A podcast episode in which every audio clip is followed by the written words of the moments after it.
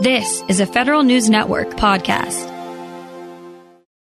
In 2016, when the island of Haiti was hit with a Category 4 hurricane, the devastation was widespread on an already impoverished nation.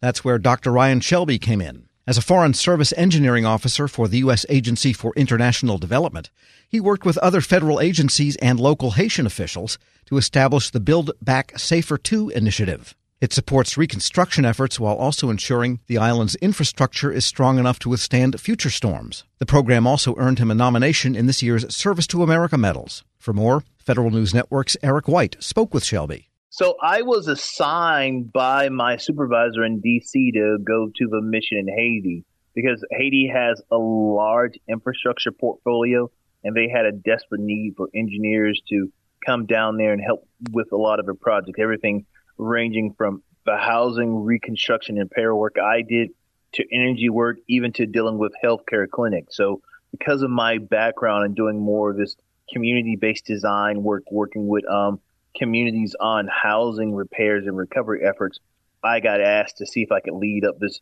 Build Back Safer 2 project to really get it off the ground. And my supervisor at the time gave me a lot of leeway to really help mold the the intervention um, based off of my experience working with Native American tribes on housing redesign and reconstruction efforts. What did you notice was the difference in working with Haiti rather than Native Americans?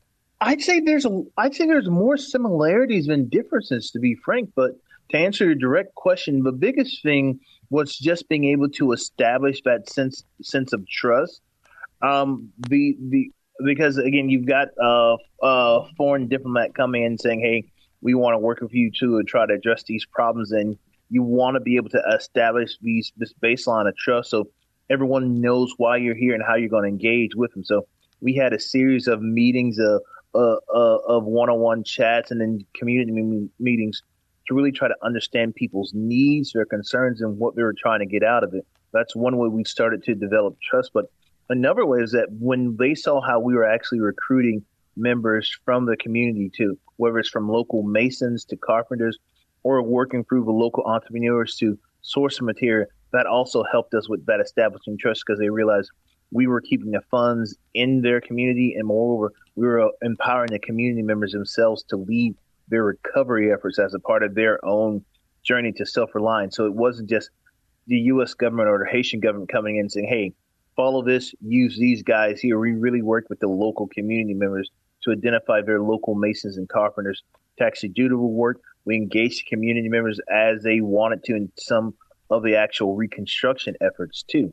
So some of the community members they were out there trying to put some of, of the hurricane straps on, or they were working on on their redoing the foundation work at some of those homes. So being able to establish a trust, I say that might be the one of the bigger differences I have experienced and one of the things I had to overcome. Let's get technical. The Build Back Safer 2 initiative does just that. It looks to rebuild while also uh, kind of upgrading the infrastructure and the design and build of buildings and whatnot. Um, how do you make sure that a roof or uh, a house or a building uh, is safer for the next time a hurricane or other natural disaster strikes? So for any homes that we started to do this work on, we really did an structural assessment of those homes. I included a physical evaluation as well as doing some material testing to really, and also soil analysis to really make sure wherever we're doing an intervention at, these homes actually could stand the weight of these improved roofs.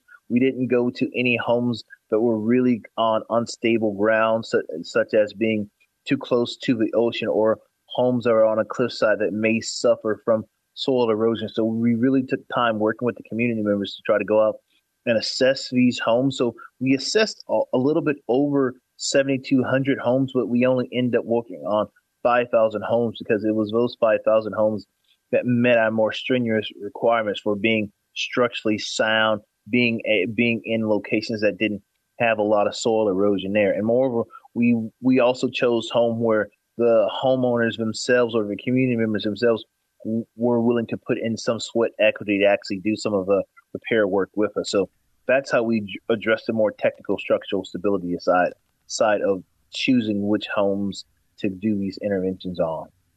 Dr. Ryan Shelby is a Foreign Service Engineering Officer with the U.S. Agency for International Development. And what other agencies did you work with in this process? Sure. So, as you know, the saying, many hands make light work, and the efforts of Build Back Safer 2 initiative just wasn't done by myself. We worked a lot with our counterparts in the State Department at the U.S. Embassy there to help us help me really understand the political economy there. I also engaged with the Organization of American States and the Pan American Development Foundation as my main implementing partners on the ground that would help me go out and do the assessment and the purchasing of the material to do the reconstruction work. And then finally, we engage with the government of Haiti, everyone from their Ministry of Public Works, Transportations, and Communications, MTPTC, uh, also with their with their counterparts in DINEPA that focused on wastewater and water sanitation and water infrastructure overall. And we also engage with their the Haitian Department of Civil Protection. I, I can give you send you an email with the, the names of these different agencies if you want, so you don't, you don't have to look them all up.